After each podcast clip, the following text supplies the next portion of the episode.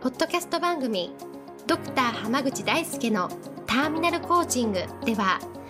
医師としてもコーチとしても実績を出している濱口大輔が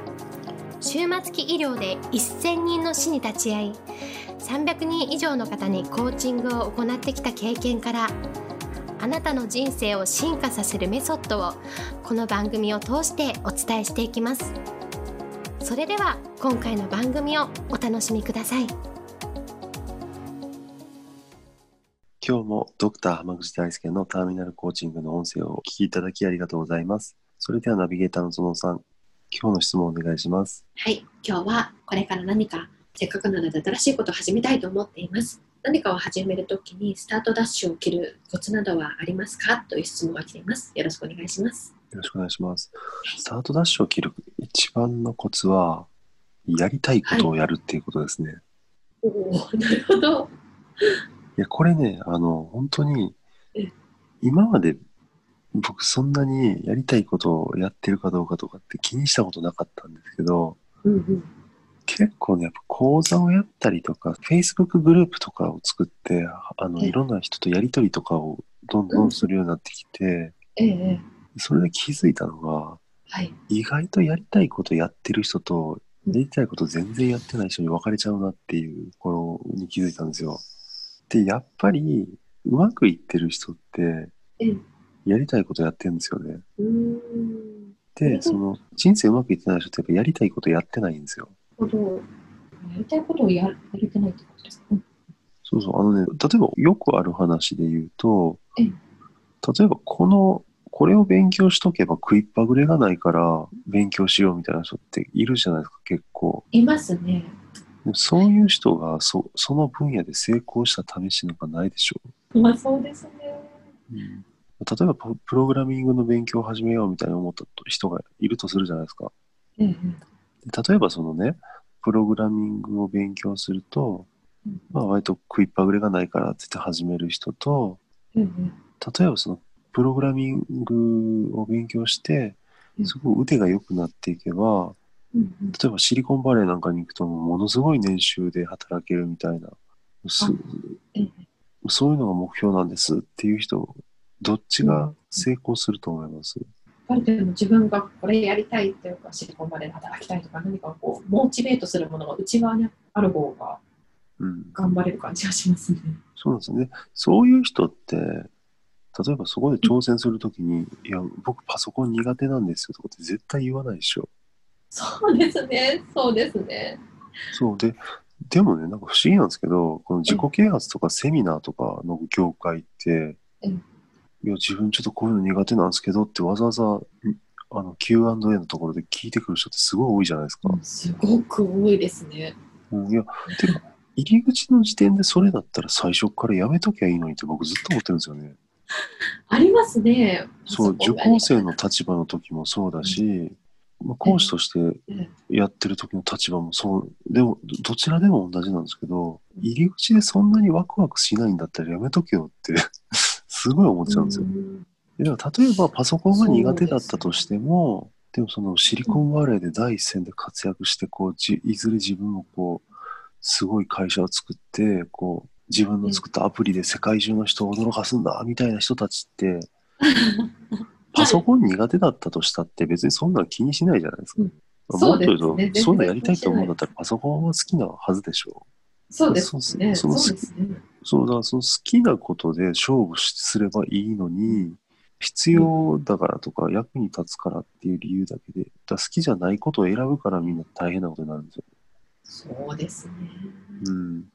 なので好きなことをやるかどうかっていうのが本当に大事なんですね。好きなことが例えば何か仕事だったら好きなことだとお金にならないから何か違うことをやりますよとか好きなことやりたいんだけどうんなんかこう何かの事情でできないからみたいな感じでやってる方って結構多いかなと思うんですけど、でもなんかそれって本当にちゃんと探してんのかなっていう感じがするんですよね。うん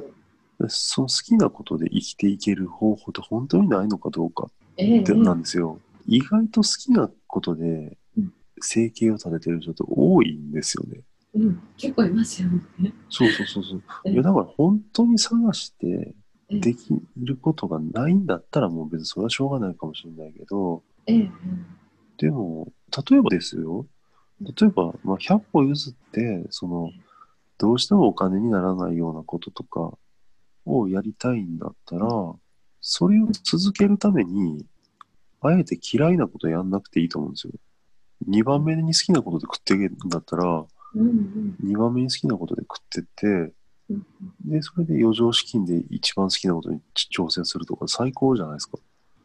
そうですね。まあ、どっちもまあまあ好きなことみたいな。あそう方はすごく好きなことです。そうだからそういうふうに考えていけば、あえて嫌いなことやんなくていいと思うんですよ。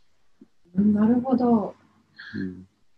じゃあ結構その好きっていう気持ちとかを大事にした方が良いっていう感じなんですね。そうです、そうです。好きか嫌いかって本当大事で、嫌いなことはどう頑張っても続かないんですよ。うん、そうですね。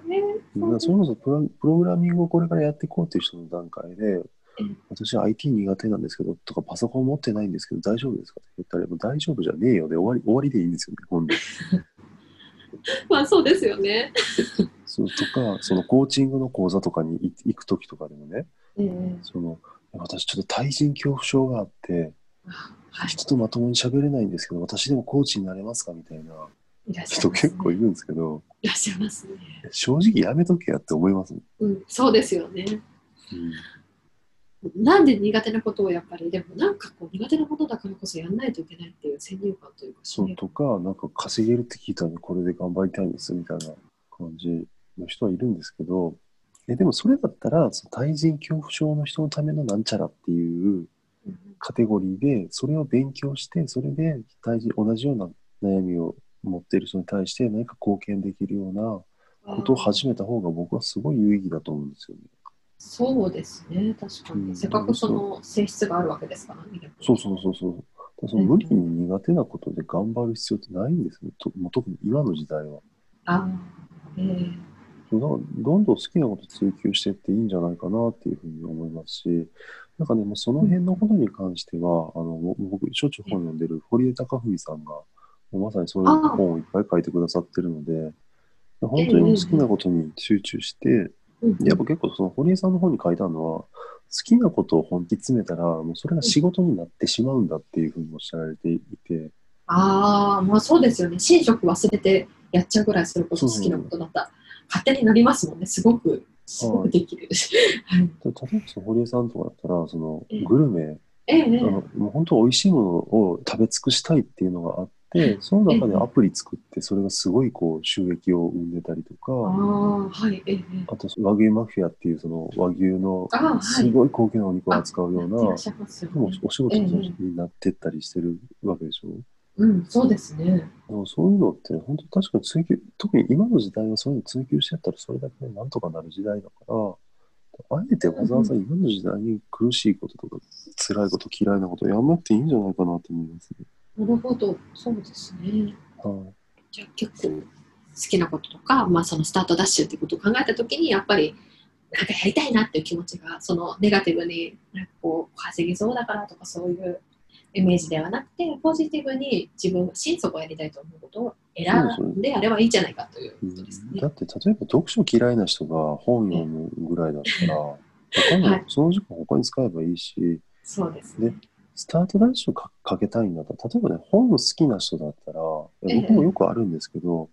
面白い本に出会った時って気づいたら朝なんですよ、もう。読み切りたいなと思って。ありますね。はい。そうでもこれ読め読めって言われたからよ読んで読んでますみたいな本って絶対何日かかっても読み切れないじゃないですか。そうですね。そうそうなんですよ、ね。それと一緒で好きなことならもう気づいたらどんどんやっちゃうもんなので、あの好きなことからスタートするべきです。なるほど。ありがとうございます。では今日はこれで終わります。ありがとうございました。ありがとうございました。本日の番組はいかがでしたか？番組ではドクター濱口大輔に聞いてみたいことを募集しています。ご質問は d a i s u k e h a m a g u c h i c o m 大輔濱口 .com の問い合わせから受け付けています。またこのオフィシャルウェブサイトでは無料メルマガやブログを配信中です次回も楽しみにお待ちください。